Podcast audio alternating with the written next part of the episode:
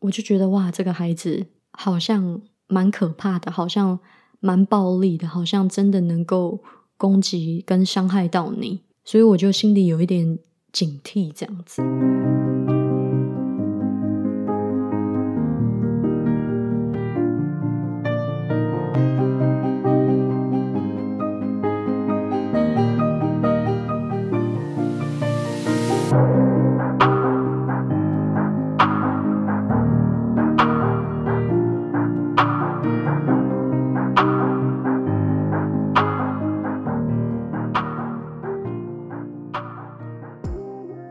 大家好，我是阿居，欢迎你回到这一集的阿居的学医学新笔记。好久不见，距离上一次更新 Podcast 又过了一个月，时间过得非常的快。不知道大家过得还好吗？有在收听我 Podcast 的听众们，抱歉又让你们久等了。不过我相信你们都可以。谅解，就是阿居现在在医学院的生涯中算是非常重要的一个阶段。到了最后一年，最后的几个月，有好多事情要准备。嗯，当然最重要的是要申请住院医师哦。再来呢，也要准备国考，还有一些毕业考，所以事情非常的多。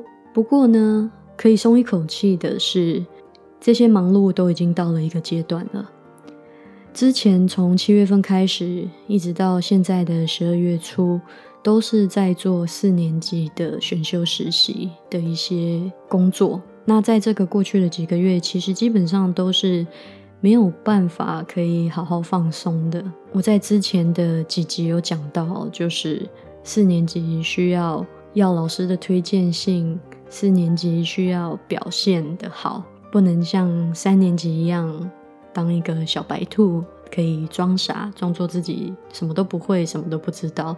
到了四年级，大家就开始对你有期待跟要求了。所以，相对三年级来说，他实习的这个经验是比较有压力的。当然，也会看到自己的成长，跟自己的自信，跟在临床方面越来越熟练，越来越慢慢的踏向。好像越来越像个医生了。这条路上，过去的几个月也发生了很多事情。现在回想看，二零二一年，其实我觉得是一个非常精彩的一年。在这一年发生了好多事情，有好多新的体验，有很多让我觉得很 exciting、很开心、很幸运的地方。那也有一些失去，也有一些难过。也有一些觉得遗憾、可惜的地方。我不知道你的二零二一年过得怎么样呢？在过去的一个月，B.C. 省下了好大、好大、好大的一场雨，淹没了一些地方哦。有很多公路，有很多桥都被雨水、土石流冲刷，有很多做农业的这些 farmer，他们的农场都受到影响，失去了很多他们的农作物以及。他们农场的一些动物，这些事情的发生都让人觉得非常的难过。但是另一方面，我想也是有一种重新开始的象征吧。那么，我觉得对我来说也有一点点这样子的感觉。二零二零年如果是决定要改变，那么二零二一年对我来说就是改变的开始。那在这个新的开始的初期，我觉得已经非常精彩了。所以我很期待接下来。马上要面临毕业了，接下来我的这趟旅程会往哪里去呢？很高兴有你听我的 podcast，跟我一起走这一趟旅程。接下来我做住院医师会往哪里走呢？我们就慢慢来揭晓。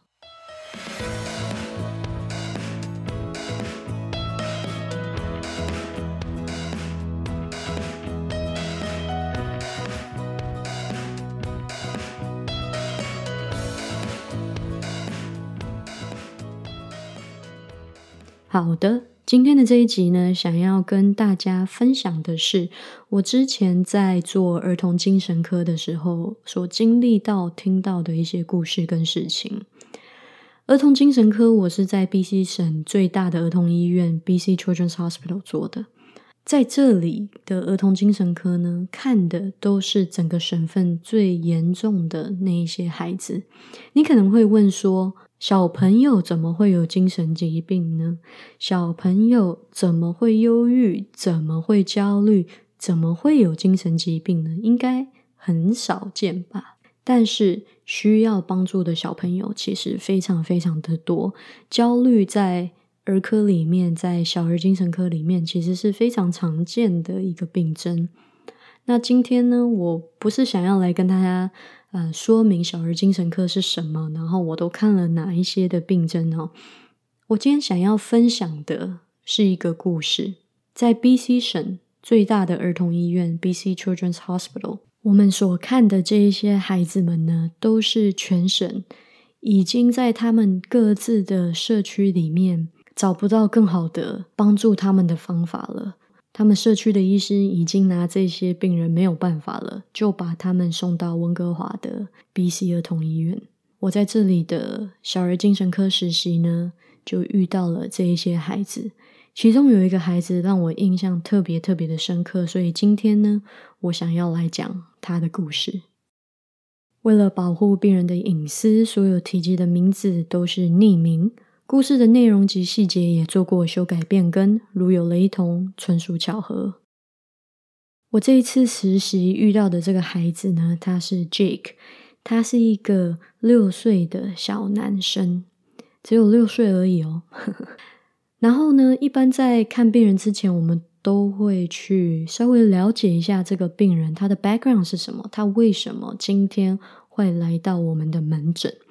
那因为 B.C. 儿童医院呢是第三级的这个 tertiary center，也就是第三级的照护中心哦，第三级的医院，所以就代表说，在社区里面，在这个医院以外，这个病人已经经历过非常非常多的医师以及很多很多资源的帮助了。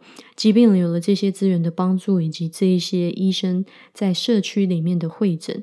这个孩子还是需要支持，还是没有办法好好的被 manage。然后他在社区里面还是遇到了很多的困难，在他的生活或者是家庭里面，他的行为、他的情绪都已经造成了很大的困扰。在这样的情况下，当然孩子也没办法好好的念书，或者是跟一般孩子一样去上学。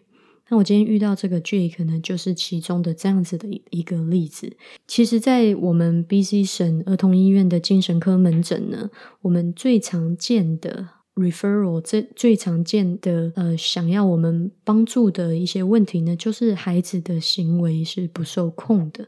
我们称 behavioral，然后还有 emotional dysregulation，也就是情绪的管理失衡。我们是用这样子的字来形容这些孩子，他没有办法好好的控制自己的情绪，可能在情绪来的时候，他会做出一些呃有暴力倾向的行为，需要呢小儿精神科这边的会诊。那 Jake 也是有这样子的问题，所以我在看他的 paperwork，我在看他那一些在在社区里面这些精神科医师他们的这个会诊的这些笔记，还有。他经历过了哪一些的治疗，还有他整个家庭、整个故事，我都觉得天哪，这个孩子感觉好可怕哦！这个孩子怎么会看起来这么可怕呢？我来跟大家讲一下。这可能是一个六岁的小男孩，他住在 B.C 省比较偏远的一个地方啊，呃，那边人烟稀少。那离他最近的城市呢，是有小儿精神科医师的。所以在一开始，他有这些情绪管理上面的问题的时候，都是在那边做会诊。但是他的家庭呢，也非常的复杂。他的妈妈呢，有思觉失调症，也有毒品滥用的一个行为。那他妈妈跟他爸爸年纪相差啊，非常的多。Jack 六岁，妈妈大概三十出头，他的爸爸呢，已经七十岁了。所以从这里你就可以大概看到。这个家庭是非常的不寻常的。那因为爸爸年纪比较大的关系，所以他在 Jake 六岁的这个年纪就过世了。我们在会诊 Jake 的时候，其实他爸爸刚过世不久，所以家里面有很大的变动。另外还有一个大变动呢，就是妈妈刚刚生下了一个小妹妹。那这个小妹妹呢，跟她是同母异父的一个妹妹。在 Jake 的爸爸过世以后，随着到来的就是这个妹妹的出生。Jake 的情绪呢，越来越难以掌控，常常呢出现暴力的行为跟倾向。在我的 paperwork 当中呢，我读到说，Jake 有好几次威胁要杀死他的妹妹。他说他要拿枕头把他的妹妹给闷死，因为他很讨厌、很讨厌这个小妹妹，这个小婴儿每天都哭闹，每天都吵，然后黏着他的妈妈。那妈妈自己本身有精神方面的状况，也有毒瘾的状况，可想而知，在他一个单亲妈妈的情况下。是没有办法好好照顾一个小婴儿跟 Jake 的。这个时候，政府单位就介入了。妈妈刚好呢要到戒毒所这边去接受治疗跟住一段日子。那小婴儿还需要哺乳，所以是没有办法离开妈妈的。那在此同时呢，政府呢就暂时的接收成为 Jake 的监护人。那这个是在 Jake 的亲生妈妈同意下的。那他进入了政府的这个系统啊，成为寄养孩童，成为 foster care。他还没有找到一个啊愿意收养他的家庭，在但是在这之中，他又非常需要来到温哥华来接受这个啊我们这边小儿精神科的一个门诊，所以呢，他就暂时的被放到了。专门的一个托养所，类似托养所的一个地方哦，有点像是中途之家。虽然中途之家好像是用来形容嗯宠物的，但是嗯，我我不太确定台湾有没有类似的这样子的机构哦。嗯，也不能算是孤儿院，但是就是一个中途可以照顾好这些呃在寄养系统里面的孩子，但是他还没有找到一个寄养家庭。那在这整个过程中呢，就有社工啊、护士啊来帮助带这个 Jake 来到温哥华，从他的家乡来到温哥华来来做我们这边的精神门诊。这一天实习上班的早上呢，老师就跟我说：“诶，等一下 Jake 就要来了，你先去认识一下他，跟他玩一下，呃，让他感到放松，让他熟悉这里的环境，因为通常我们。”小朋友来到我们的门诊，通常都是要待至少一个礼拜的。他们不会住在医院里面，如果有家人的话，会跟着家人一起住在附近的，给这些来看病的家庭的一个一个住宿的地方哦。我们的医院呢，呃，在旁边就有一个给很多家庭带着他们的孩子来到儿童医院。他们可能不是来自于温哥华，可能来自于省份其他比较远的地方，但是要来儿童医院就医。我们有一个专门给这些 families 这些家庭可以借住的地方。那孩子一样来到我们的门诊，如果是跟家人一起来的话，就可以被安排到那个地方住。但是 Jake 比较不一样的是，他的家人，也就是他的妈妈，啊，还是在。偏远地区的某一个这个戒毒中心在接受治疗中，所以当然没有办法过来。而且现在，当我们在会诊 Jake 的时候，他的 legal guardian，也就是法定的监护人，其实已经不是他妈妈了，而是某一个呃政府单位的社工。所以呢，他来到温哥华，来到我们医院的门诊，是由类似于托养所那边的社工带他过来的。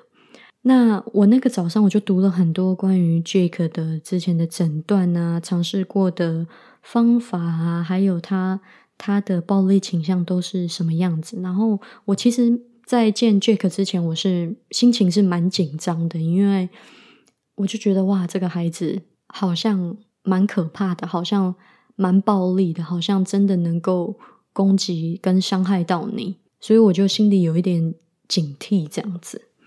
那老师就说：“哎，这个早上你去跟 Jake 相处一下。”然后 Jake 就来了嘛。我就第一次见到 Jake，然后我就突然觉得，我之前到底在紧张什么？这就是一个六岁的小男生，OK？他胖胖的，然后壮壮的，然后也是婴儿脸，肥肥的这样子，很可爱。他就说他要去骑脚踏车，他在我们这个精神科的建筑物里面跑来跑去，跑来跑去，玩来玩去，然后很多很多的 energy，很多很多的活力，就像任何的六岁小孩一样跑来跑去，然后想要玩，想要跟你玩。然后我们就一起去骑脚踏车，然后他就抓着我的手，他就说：“我可以跟你一起赛车吗？”然 后我就说：“好啊，可以啊。”我们今天才第一次见面，然后他就觉得我好像就是他最好最好的朋友这样子，然后他就说：“You are my friend, you are my really good friend。”你是我很好的朋友，我们一起赛车。然后我们就一起赛车，一起骑着那个我们那个场地里面有的。脚踏车，我跟他一起玩，然后之后一起踢球。在我们儿童医院那边有一个很大的游乐中心嘛，有一个 playground，我们还在那里玩躲猫猫。然后有一度我会有一点点警惕，就是我跟他一起躲到一个很小的房子，一个玩具小房子里面，然后就躲在那里面跟另外一个社工玩，然后他就不准那个社工进我们的家，进我们的房子。他说这个是我们的家。我这样形容，好像就是他真的就跟一般小朋友没有什么不同，跟任何小朋友都一样。他喜欢玩，想要跟你玩，喜欢玩躲猫猫猫，有很多的活力。然后在那个小空间里面，我才突然想到说：，诶，这个小空间有没有可能让我自身进入危险？因为他如果突然脾气来了怎么办？或者是控制不了自己的情绪，在这么小的空间里面，他有没有可能对我有暴力行为？只有在那个小空间的时候，我才突然意识到说：“哎，这个孩子他是有一些情绪管理上的问题的。”我才突然意识到说他是我的病人，不然我就真的觉得我在跟一个六岁的小孩子玩而已。然后你可能会问我说：“一个六岁的小孩子，他能暴力到什么程度？他就算对你暴力下去，你应该也打得过他吧？他才六岁。”我跟你说，不一定。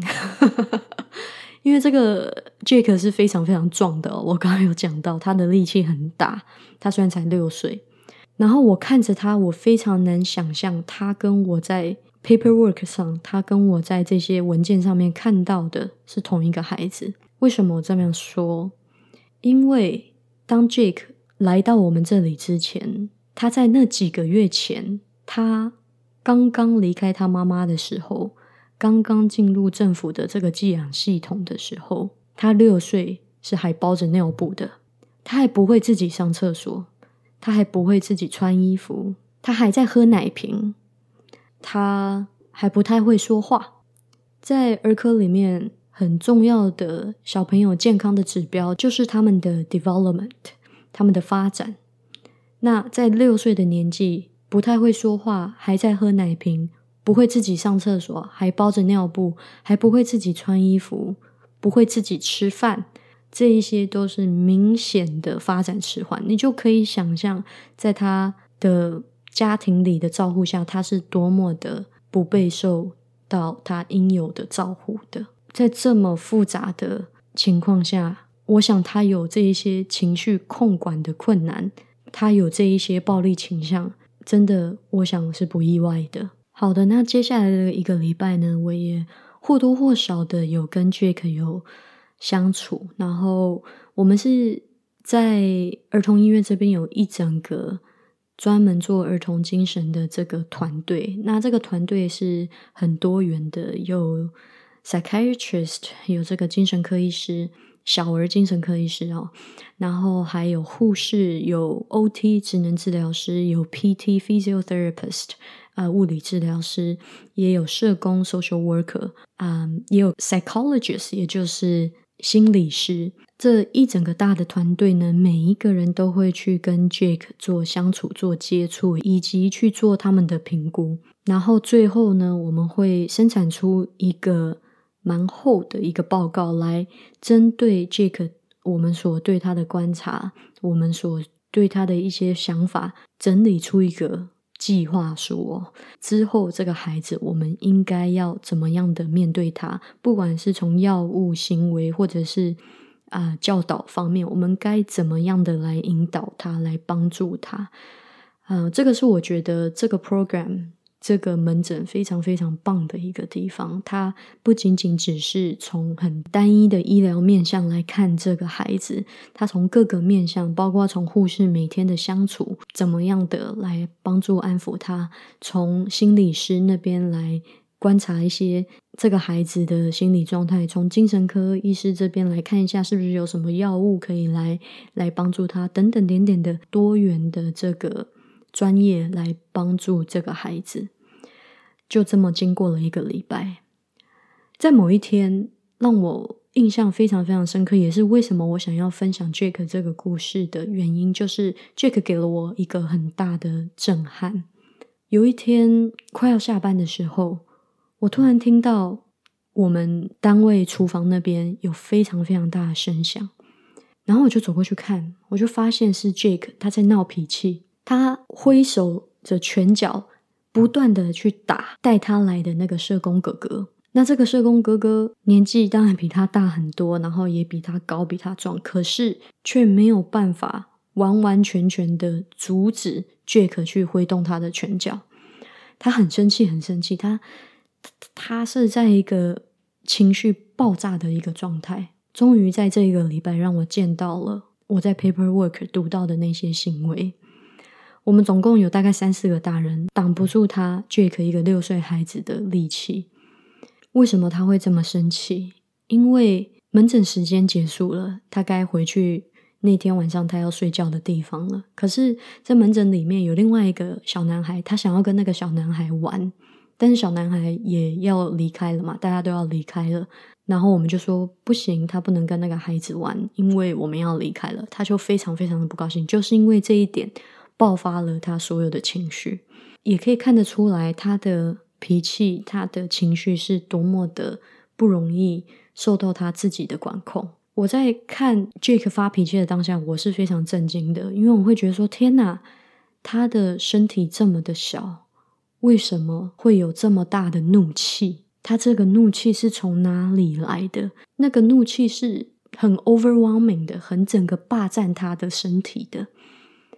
然后我也很难想象，这个孩子在前几天才在很可爱的问我说：“要不要跟他一起玩赛车？要不要跟他一起玩躲猫猫？”很可爱的跟我说：“我是他最好的朋友。”很难想象这两个孩子是同一个孩子。那我的心里是非常非常难过的。当我看到这么一个孩子被愤怒完全的占据，跟被愤怒完全的凌驾住，我觉得他的身体好辛苦。他不断的挥动拳脚，不断的想要挣扎，不断的想要挣脱。在这边，社工跟护士的 approach 有一些想法上的差异啦。护士这边是主张要让 Jack 去我们的 isolation room，也也就是让他自己一个人去冷静一下。但是社工这边非常反对这样子的做法。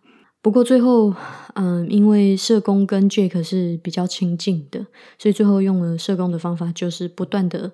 抱住他，去抵挡住他，让他用打的，或者是发泄的，还是什么的，去把他的脾气给发完。基本上，那我们搞了非常非常久，将近一两个小时，Jack 才比较冷静下来。但是在那一两个小时当中，所有大人都汗流浃背，然后他自己也汗流浃背，然后他发了一场龙卷风式的脾气。然后在这之间也有拳脚相向，也有打人。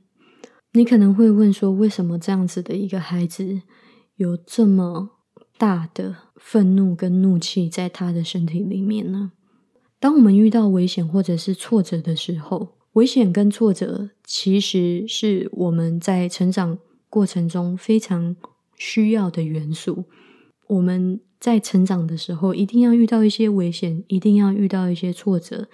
我们才能够去应对，才能够去从中成长。所以每一个孩子玩耍啊，在跟朋友打闹啊，它里面有没有风险呢？有没有危险呢？一定有。但是那一些些的风险是有必要的。对于孩子的发展来说，遇到挫折当然也是有必要的，这样才能够从中学习。但是在面对这些危险跟挫折的前提是。有一个这个孩子可以信任的大人带给他安全感，让他知道说，今天他不管在外面面对了什么，他都可以回到一个安全的基地，安全的大人可以提供他帮忙，可以去引导他，跟给他安全感，跟给他爱。但是很明显的，Jack 的成长过程中没有这样子的一个很稳定的安全感来源。当我们面对危险的时候，我们生物的本能是 fight，就是跟他直接对对抗，直接打，直接来打一架，或者是 flight 逃跑，或者是第三个装死啊，play dead。这是我们很基本的生物的。本能，在 Jack 的成长过程中，他没有学习到除了这三种基本生物本能来面对挫折的能力，所以他面对挫折的时候，他只会用这三种方法的其中一种来面对，因为那个是所有动物、所有生物的本能。很明显的，他的方法就是 fight，就是愤怒，就是要跟你打一架，就是暴力，用暴力来解决他。面对挫折感的时候的那种失落，一般的小孩子有一个稳定的大人可以教导他，可以引导他面对挫折感的时候要用什么样的方法来面对。可是 Jake 没有这样子的一个大人，所以他用生物的本能，就是 fight，就是打，就是正面迎击，就是愤怒。那可能其他孩子会用不同的方法，比如说 play dead，play dead。装死就是毫无感觉，没有任何情绪。不管面对好的事情、坏的事情，或者是今天有人对他非常非常的不好，他是完全完全 shut down 的，他是完全完全封闭自己的。这也是一种 coping 的方法，一种面对的方法。另外一种就是逃跑 （flight），赶快跑走，赶快跑走。面对什么事情都是用逃避的方法，不去面对的方法，或者是不愿意负责任的方法。当我们的成长过程里面没有一个可以好好引导我们的大人的时候，在面对很多事情，我们就会用最生物、最动物的本能来面对。所以你会看见，在小儿精神科里面，有很多孩子因为成长的过程中没有一个稳定的大人来提供安全感、来提供保护，所以他们就会有这样子。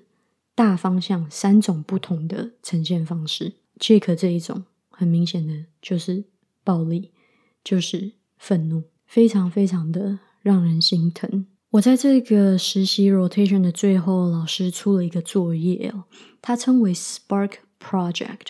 我觉得精神科就是 mental health 这个领域的。工作人员呢，肯定都是比较 introspective，比较会去反省跟醒思，或者是借由什么媒介来抒发表达你在这个领域所经历的一些历程，去把它表达出来。所以他就出了一个 project，叫做 Spark Project。他要我在这一段时间跟他工作的这段时间，跟这个老师工作的这段时间，来做 something creative，发挥我的创作力，记录。任何事情，基本上他要我说想做什么都可以。那我就写了一首歌给这个 Jake，嗯，来记录当时我看到他那么愤怒的那个感受。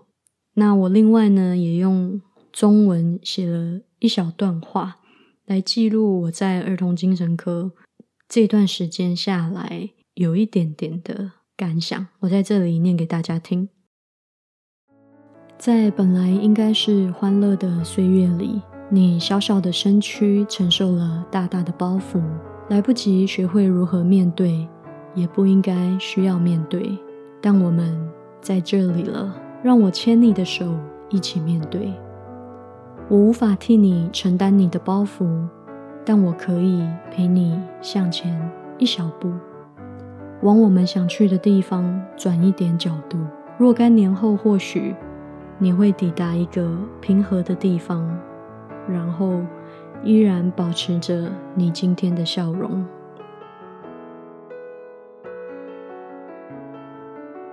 我觉得在儿科里面工作最吸引人的地方，就是孩子们有无限的可能，在他们人生很刚开始的时候，他们遇到了很多其他一般的孩子不会遇到的这一些难题的时候，我们这个时候的介入跟帮助，很有可能对他未来的人生有很大的影响。